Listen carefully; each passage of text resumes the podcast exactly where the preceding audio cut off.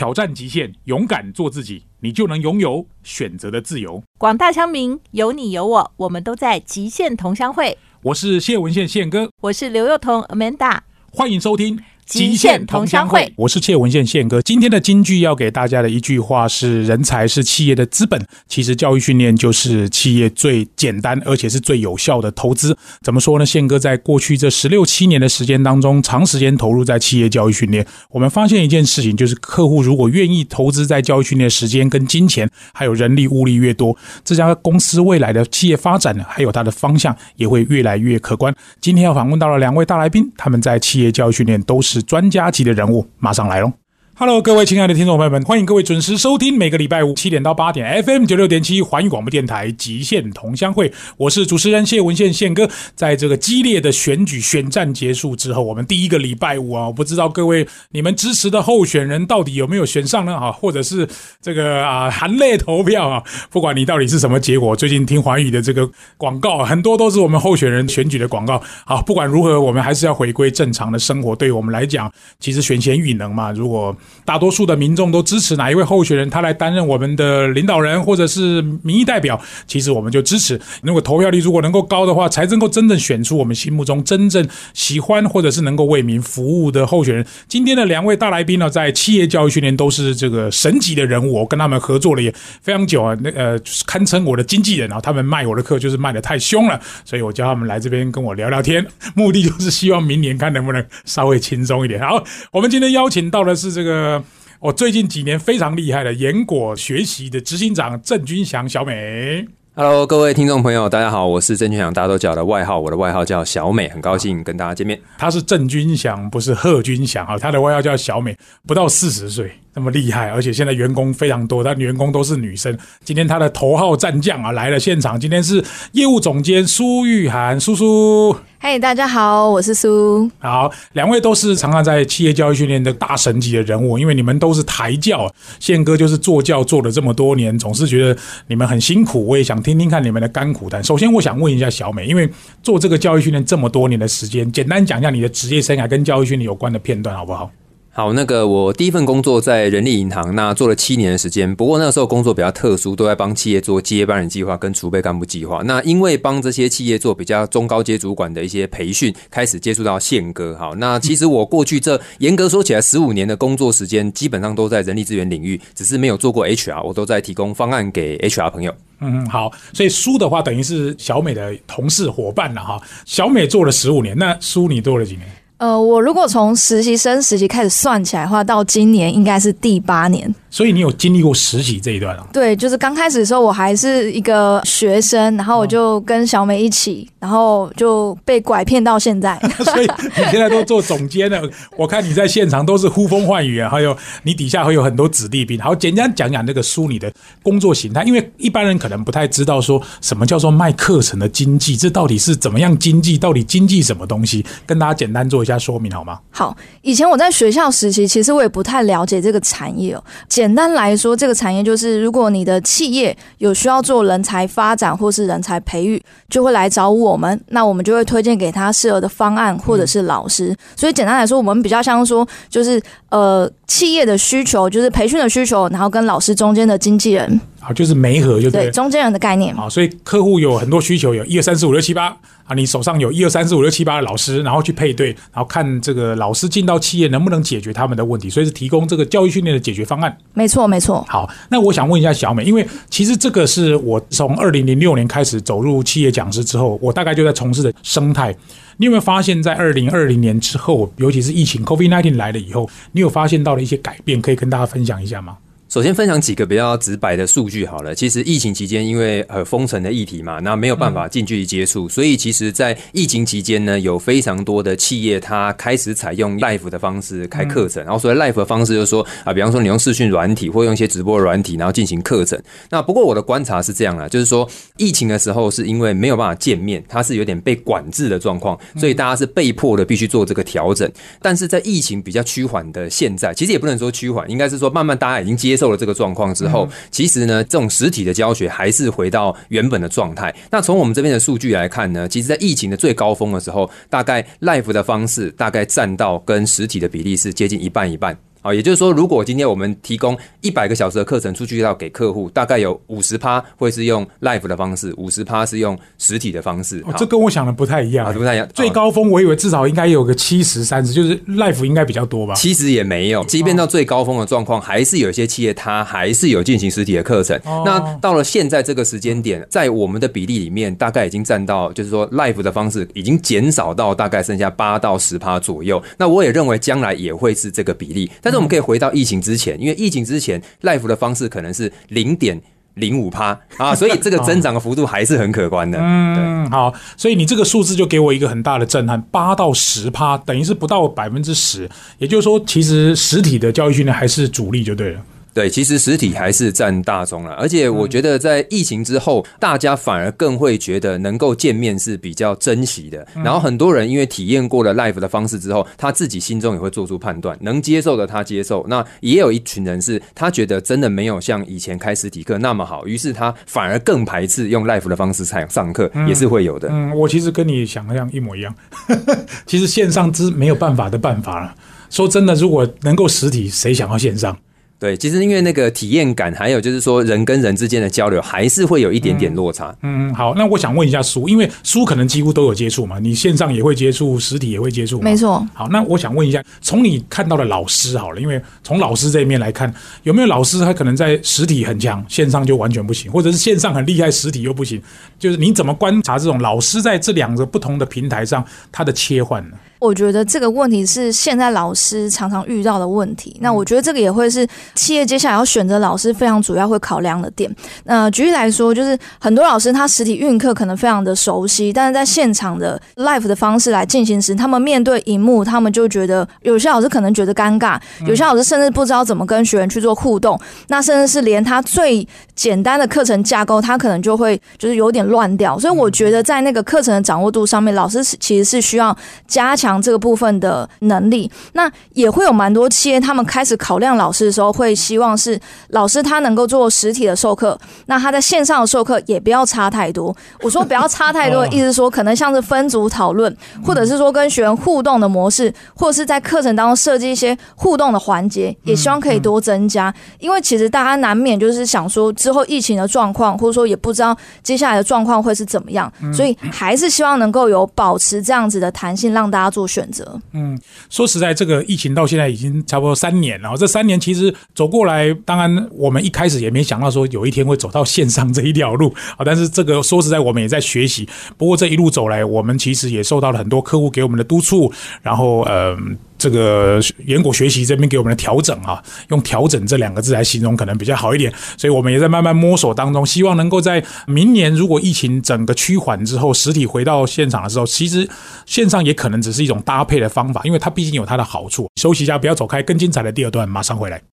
欢迎各位听众回到《极限同乡会》，我是主持人谢文宪宪哥。这个节目在每个礼拜五的晚上七点会首播，隔周五的早上七点会重播。我们同时在四个 Podcast 平台上面都有播出，各位只要搜寻《极限同乡会》，线是我的线，同是刘幼彤的彤啊。我们两个合体呢，一个月只会有一次。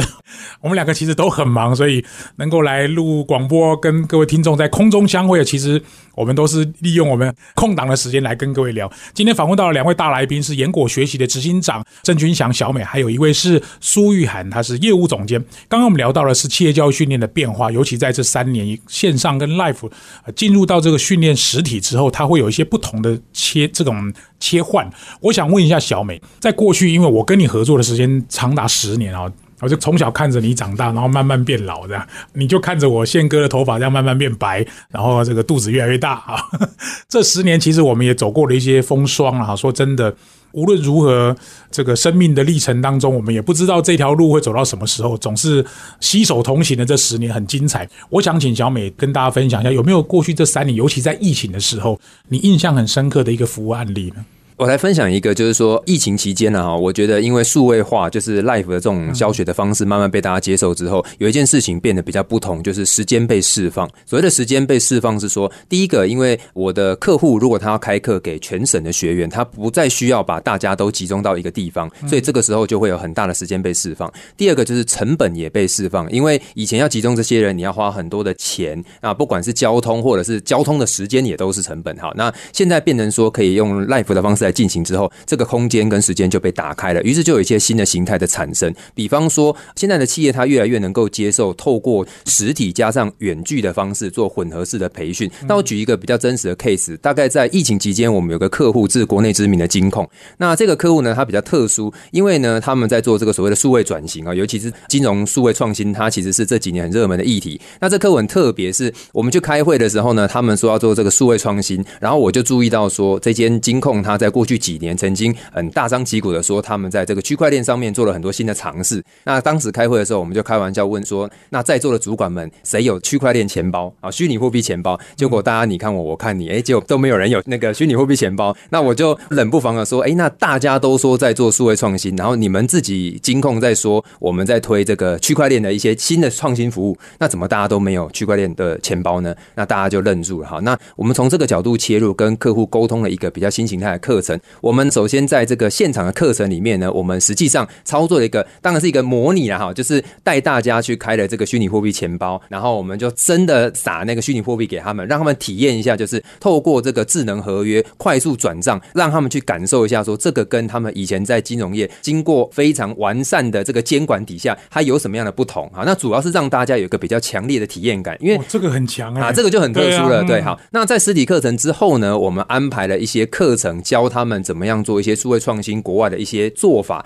然后后面呢，我们甚至跨子公司让他们去做组队，在内部做一个创新的提案竞赛。然后每一个团队呢，他们需要提出他们的点子，然后他们需要在简报。然后我们为了要让这个效能能够更提升，他们每一次简报，我们都有安排这个类似线上的会议，跟老师做一对多的这种线上的咨询会议，就他们提出来的点子，再给一些建议。所以其实客户他在进行这整个过程之后，他就发现说，其实一个课程我在课堂上听老师讲，他有一种学习；回去之后自己做，他有一种学习。自己做了，又有顾问或专家从他做的状况再给他一些回馈。其实这一种直接就他真实状况给到的回馈，反而是他更好的学习啊。所以其实这一种混合式的培训，有实体课，有 live 的咨询，然后甚至是我们操作了一些直接结合区块链这种比较新形态的应用。我觉得这种越来越复合式、跟工作现场贴近的培训方案，在未来会越来越盛行。嗯，很有趣，我自己听了都觉得哎很好玩。我想问一个问题，譬如说区块链就是一个很新的话题，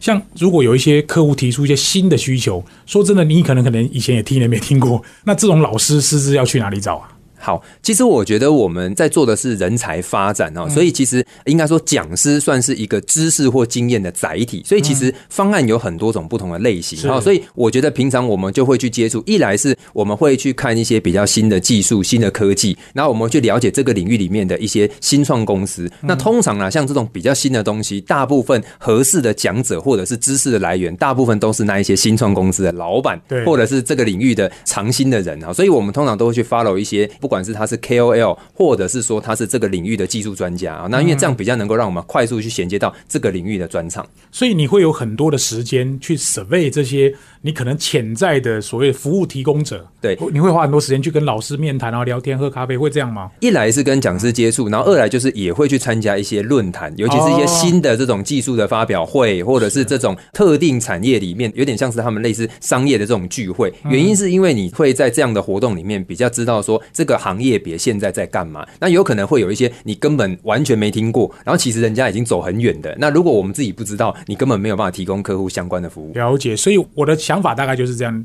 小美的工作可能是跟苏就不太一样，苏可能是在第一线执行，他可能要带兵遣将；你的工作可能要去大量参加很多的什么老师的聚会、什么发表会，或者是这种研讨会。对，主要会把时间花多一点在开发新形态的培训服务。了解。那我想问一下苏，因为小美刚刚讲啊，这是一个有关数位钱包的一个课程。当然，对你来讲，你可能是在第一线执行会比较多。你跟小美，你们怎么分工啊？像刚刚小美讲，她其实比较想整合内外的资源，然后去帮助公司去做更好的提升，然后甚至是看一下不同的商业模式，看有没有一些新形态的产品可以让我们去做推进。那我主要的部分就是带领业务团队，然后。坦白讲，就是帮助业务团队可以去得到案件。那怎么帮助呢？可能就是培育下面的人，或者是来看说怎么样去一起进攻企业，然后这个商业的策略跟销售的策略这部分。所以你需要去揪 inco 嘛？对，所以我就是要陪访啊，然后就是约业务啊这样。因为我看第一线现场不可能小美每一次都到教室来直课，她不可能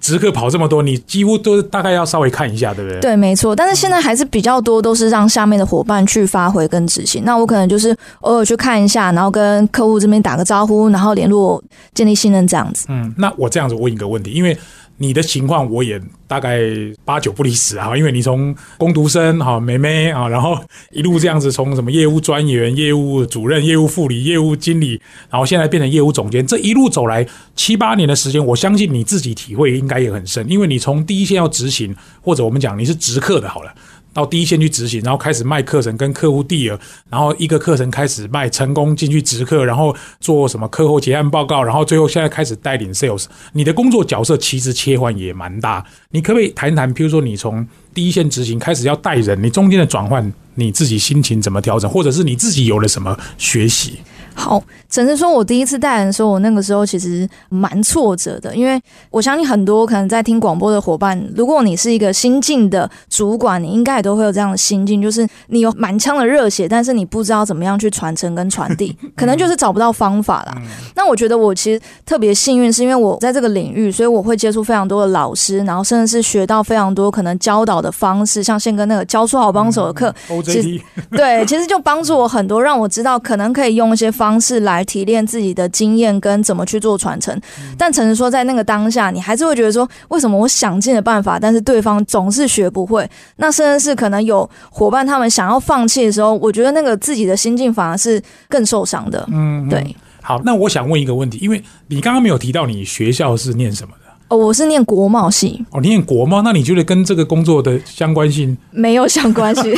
没有相关性。等下 我说我被拐骗进来。哦，哎，其实你第一份工作可以做这么久也不容易耶。对，但我觉得其实就像刚刚宪哥讲，他在不同的角色，其实我有不同的学习跟发挥，所以我觉得这个也是我能够在这个工作跟领域做这么久的原因。因为其实从第一线的执行，我可能需要了解的是执行的现场，然后当你开始去做销售，你可能。学会的是销售技巧，那你可能需要带一个伙伴、两个伙伴，可能是教导传承的技巧。但你现在可能要带一个团队，你可能要思考更大的可能团队的策略，甚至是怎么帮团队建构一个系统。那我觉得这个是在不同的角色的不同学习。嗯，刚刚有讲到说，如果带伙伴难免会有一些挫折，这个我觉得很正常，因为每个当主管的人都是从失败当中站起来。可不可以分享一个你过去这三年疫情的时候，你比较兴奋的一个案子，好吧？或者是讲到你就觉得哇，我一定要跟大家。谈的有没有比较兴奋的一个案子啊？我觉得有一个蛮特别的，是我们刚开始在做企业培训的时候，我们接的案子比较多，都是单点式的。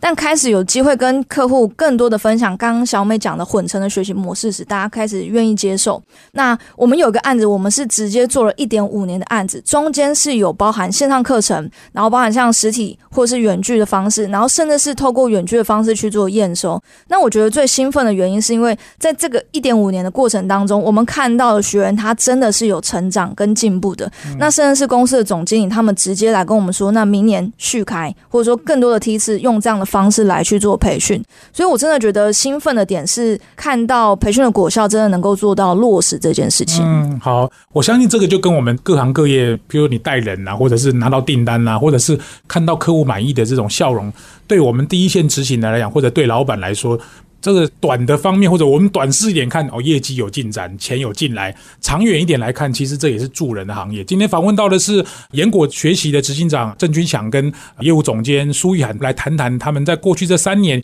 有关在疫情方面执行教育训练的一些成效。待会第三段更精彩的，要请他们两位跟我们分享一些特殊的案例。休息一下，不要走开，马上回来。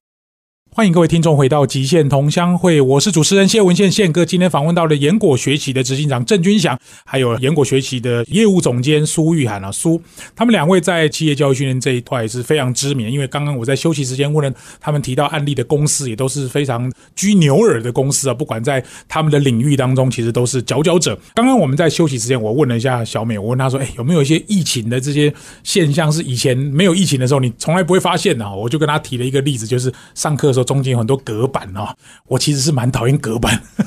当然客户有客户的想法。说真的，如果你要隔绝那个什么东西，我看那个隔板效果也是有限。好，跟我们分享一下你看到一些比较特殊的案例好吗？我分享一个非常有趣的，好了，因为我们刚刚也跟客户沟通这个所谓的混合式培训啊，混成课程。那很多客户他就异想天开啊，他说：“哎，实体跟远距混合培训好，所以他有一半的学员在现场，有一半的学员在线上哦。”那各位你想象一下，如果你是老师，你人到现场，那比方说现场有二十个学员好了，那你线上在那个视讯软体那一端还有二十个学员，那请问你是要顾现场的学员，还是要顾线上的学员？那尤其是这一群人一起上课的时候，你要做小组讨论，那请问要？怎么讨论哈？所以我觉得 刚开始在谈这个我们所谓的数位转型好了，像这种混合式培训本身就是一个很典型的数位转型，它很容易遇到一个状况，就是你想象的是 A，他想象的是 B，那你要怎么样让你的客户跟学员都能够在这个过程当中满意？我觉得本身就是一个挑战了。那当然就是说，因为疫情的关系，慢慢的这样的形态可能普遍的人都能够被接受。可是我觉得，其实在这个转换的过程当中，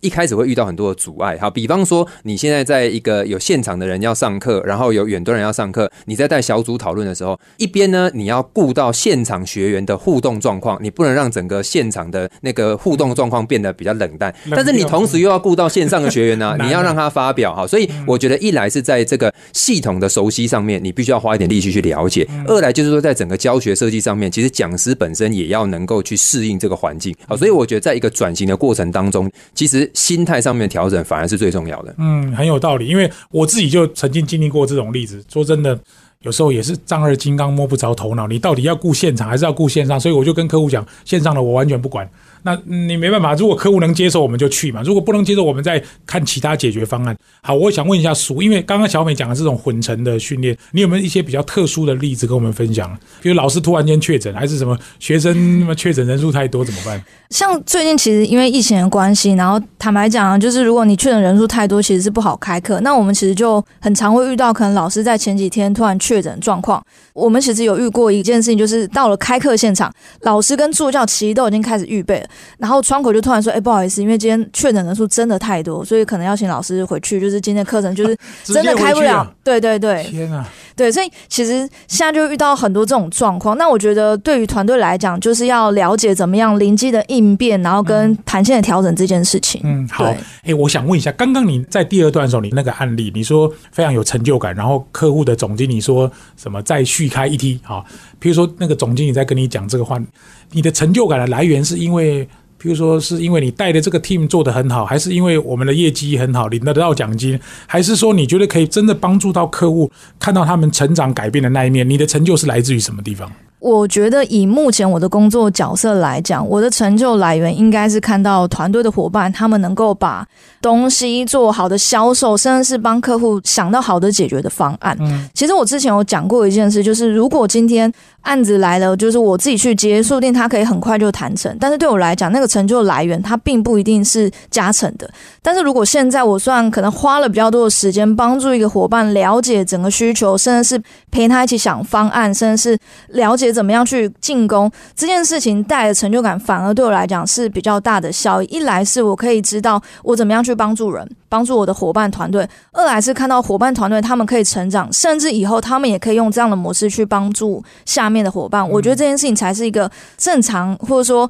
完善的团队可以去做到复制这件事情。嗯，好，那我问两位一个问题，因为我们在当讲师的时候，常常都会有意见调查表，都会有什么这个项目一二三四五，这个项目一二三四五，然后就叫你勾。我们当然都希望目标勾五分五分五分五分。其实，在勾五分的时候，说不定学员也是闭着眼睛随便乱勾了，也可能是他真的有想法，或者在下面的意见调查会写上一些文字。我想问两位一个问题：就管顾的角度来看，你所谓完美的课程，那个是长得怎么样啊？就是你们可不可以形容一下，你过去一段时间当中所谓的完美课程，大概要做到哪几件指标？我想请苏先跟大家分享。好，我曾经有一次在一个咖啡厅，然后有个同事他非常气馁，然后来跟我讨论这个问题。他就跟我说，他觉得他做了很多啊，但是他觉得学习成效跟可能学员状况或者是老师这边的反应，他觉得跟他想象的不一样，就是没有达到完美的课程这件事情。那我就问他说，他想象的完美的状态，对我来讲，我觉得完美的状态应该是想说，我们到底要解决谁的问题。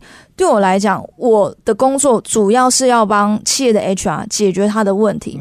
所以企业的需求，企业 HR 的需求可能会是我主要来思考的点。但当然，我们可能像宪哥，应该很多时候会遇到这个状况，可能 HR 他可能真的不了解一线的现场跟状况，那个就会是需要我们花比较多的时间去，可能事先先去调查学员的状况、学员的问题、学员期待的目标，能够跟 HR 的期待去做一个吻合。所以对我来讲，可能是解决 HR 的目标为主要。那你没有想到那个学员吗？现场的学员、学生，现场的学员的确也是非常需要顾虑的，因为如果他每个都给我打非常不满意、非常不满意，我下次可能就不用来了。对，所以我们可能要想说，那现场的学员他到底需要什么？就像我刚刚有提到的，我们可能会在事先先做一些问卷调查，来确认学员他们期待的学习方向。那甚至是有些企业，我跟他们合作非常久了，我会很了解他们的学员需要用什么样的方式来做培训。例如说，有些学员他们就是比较工程背景，他们需要很多的理论架构、工具跟表单。那有些学员他们可能需要比较软性，可能像是活动类型的课程、教学手法去做不同的调整。那我觉得这个都会有助于学员他们达到他们期待的学习方式。嗯嗯，很有道理。好，那这一题我想问一下小美，你所谓的完美课程，你的标准 criteria 大概有什么？好。我来举一个例子好了。今天如果有一个老板呢，他觉得现在公司的士气低落，然后同事之间呢好像彼此猜忌啊，然后关系不是很好，所以呢，他希望我们办一个课程，然后让这个气氛活络一点。那最好呢是有一些，比方说攀岩呐，或者一些那种稍微高空挑战呐，哈，然后让大家协作哈，就是有一种就是一起合作的那种感觉哈。那请问一下，这个老师他需要在这个课程里面有非常多的学习比较好，还是应该要让那个团队协作的那个气氛好一点，然后大大家开开心心的进行完这个课程哈，那我想大部分人可能会觉得说，嗯，那应该是要开开心心来完成这个课程哈。所以从我的角度来看，我觉得没有所谓的完美课程，但是会有一个东西是说，到底企业他办这个课，他想要解决的问题是什么？我觉得这个问题比较重要。所以我常开玩笑讲，就是天底下有一种冷，叫妈妈觉得你冷。我说开课就跟刚刚这种状况是一样的哈，因为可能老板他觉得说，我们公司现在遇到这个问题，他希望透过发展人才的方式来解决这个问题。所以他提出了这个想法，然后有他想象的做法。那员工他可能不这么觉得，他可能觉得说，嗯，最重要就是把老板换掉就结束了哈。那这个可能是一个 solution，只是不是我们所提供的哈。所以我觉得对我们来说最重要的是，到底客户他办课要解决问题是什么，这件事情比较重要。而我们只要能够解决他这个问题，我认为他就是一个完美的课程。好，那两位讲了，我刚刚有仔细分析一下，因为大部分都是从 HR 的角度、客户的角度或者是老板的角度来思考。那你们是一个服务提供者，可是刚刚两位比较少提到的就是所谓的老师嘛，对不对？那你觉得老师在这个课程当中扮演的角色，或者是他会是一个传道授业解惑的人，还是一个 facilitator，还是一个引导者，还是一个什么？你们觉得老师的角色在课程里面扮演的是什么呢？我觉得，如果说是以职业讲师啊，或者我们所谓的企业讲师来看的话，我觉得他比较像是一个问题的解决者啊。为什么会这样说呢？因为很多时候，如果我在一个课程上面，比方说客户他想要提高业绩好了，所以他说要上一个销售课程，但其实呢，如果说他只要改变了，我举例，比方说换了一个 CRM 的系统，换了一个行销的方式，可能业绩就大幅度提升。那请问，在这个状况下，我认为对老师来说，他不是说去把这些员工训练到多好。而是能不能够在这个课程当中带大家去讨论出一个新的销售模式、新的流程，而解决到这个问题？我会认为这个老师就扮演了他应该扮演的角色。所以我觉得，与其说他是一个教学者，不如说他是一个问题的解决者。嗯，很好，非常好。来，叔你怎么看这个问题？如果是以老师的角度来看，蛮多的课程，坦白讲，老师讲的东西有可能学员其实都懂，而且他们可能上过非常多的课，上过不同老师的课程。但在这个过程当中，老师他要怎么去引导大家，透过这个方式在工作当中去做应用，然后甚至是在课程当中让大家透过不同的手法去做一些讨论跟交流。我反而觉得这件事情是老师在课程当中需要做，而且是重要的事情。嗯，好，非常有道理。今天我自己其实也学了不少，因为我们。比较少从企业端来看，我们在做企业教育训练的一些执行啊。其实两位今天给了我们很多这方面的讨论。第四段更精彩的，马上回来喽。欢迎各位听众回到极限同乡会，我是主持人谢文宪宪哥。今天邀请到的是严果学习的执行长郑君祥小美，还有苏玉涵苏啊，他们两位在企业教育训练。我相信各位，如果你有办过课程的话，可能你对老师比较熟，对他们公司不熟，去看看那个讲义。他们公司的讲义是应该我想蛮多的哈，因为宪哥就长时间跟他们合作，他们的课程的量真的很大，从北开到南啊。现在我连北的都上不完了，不要说中南了，我连新竹都很少去了。刚刚聊到。他们印象很深刻的一些教育训练，我想问一下，明年啊，就刚好来谈到明年，因为除了大家可以出国玩之外，哈，赶快疫情结束，小美对于企业经营的明年有没有什么展望呢？我觉得。今年呢，有二零二二年的下半年，其实因为疫情三年了，所以其实有非常大量的课程在二零二二年的下半年进行。所以从我们行业的角度来看，其实整个二零二二的下半年状况是非常好。但是呢，同一个时间点呢，其实我们看到很多欧美啦，甚至是很多台湾一些大型企业在做明年规划的时候，都是比较悲观的哈。这样子，对。那所以从我的角度来看是这样子啦。第一个就是说，经过了这个疫情之后，我觉得大家会反而比较回头去思考，就是做一件事的本质。我说的做一件事的本。质是说，如果说今天我们要发展人才，我打算用开课的方式来提升我的人才的能力。好，那这个课程是不是应该要跟我的公司还有员工的状况去做一个结合？所以一方面当然就是我们在这个培训的方案上面会越来越往客户的行业特殊性去靠拢哈。原因是因为我觉得这才能够真正协助到客户还有客户的员工。那二方面是因为现在有更多新的科技，那因为刚好在这个时间点，比方说虚拟货币啊，有很多。新的一些状况发生哦，我觉得很多新的科技是这样，当它在转变的过程当中，会有很多新的东西推出，有些会走得很快，有些也会跌得很快。那所以呢，我觉得我们会更去跟紧这个技术的进步，然后让它能够整合到我们的培训方案上面。那当然，在这个风险的规避上面，也会是一个我们持续去考虑的重点。嗯，我以为你会讲你换新办公室，结果你都没讲。对，因为那个是属于我们自己的事啊。我觉得听众想听的应该是整个行业的状态，所以你。是做的还不错，那苏，你怎么样换新办公室？你谈谈你的心情。想要一个新的座位，这样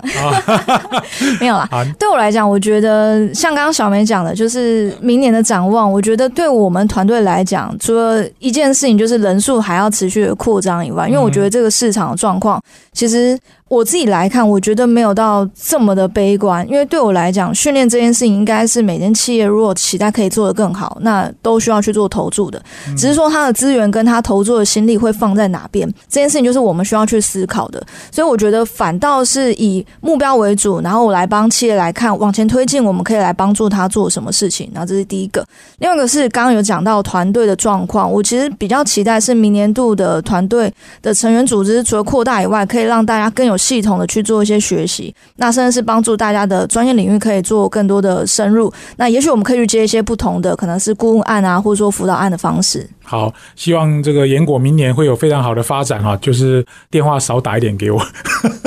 这个让我多休息一下。我真的觉得二零二二下半年好超啊！七八九十十一这五个月，真的我老婆常常没看到我。我的时候我都跟小美在一起啊。不管各个行业啦，总是希望大家都能够在疫情假设要结束啊，二零二三年都会有新的开始。那我们也是整个带弹，能够把自己的资源准备好，准备要冲刺。不管你是要在个人的事业上冲刺，或者公司的企业上要发展，我希望大家都能够有个新的、更好的明年。今天的节目到这边告一段落，谢谢各位的收听，我们下个礼拜再见，拜拜。欢迎各位收听现场观点，我是节目主持人谢文宪宪哥。今天访问到的是郑君祥小美以及苏玉涵苏，他们两位都是严果学习的同事啊。其实我跟他们合作的时间非常的长，在岁末年终的十二月，我想要跟他们两位聊一聊。一方面，我们常常看到他们都是在教室里面比较多，今天难得在录音室跟两位畅聊有关疫情发展、教训练的变跟不变。我想在今天的最后跟各位分享一个我最近执行的案子，也是跟他们合作，在淡水有一家。家公司啊，各位或许知道，这个国内非常大的寿险产业。最近接的这个案子，我觉得很不同的是，它其实就是用我来搭配另外一个在业界非常知名的，可能是业务的领袖，或者是执行长，或者是在哪个领域当中特殊的人物，然后透过我这个讲师的身份，跟另外一位业界代表的身份，对他们全国选出来的业务经理来做一些论坛。这里面论坛可能有包含一些演讲，有包含一些 Q&A，包含一些互动，还有包含那一位名人的一些论述。针对这个议题，我每一次去的时候，我都发现可能两三个月去一次，看着他们的成长，然后看着他们在现场做笔记的样子，然后看着公司对这些所谓的业务经理特别挑出来的人寄予厚望、寄予高度的期望的这种心态，以及他们会派四个公司非常知名的区的协理来当他们的顾问跟导师，协助这些。被公司挑选出来的主管一起来辅导，一起来学习，这长达将近半年到一年左右的时间。透过这几次的课程，我也明显的看到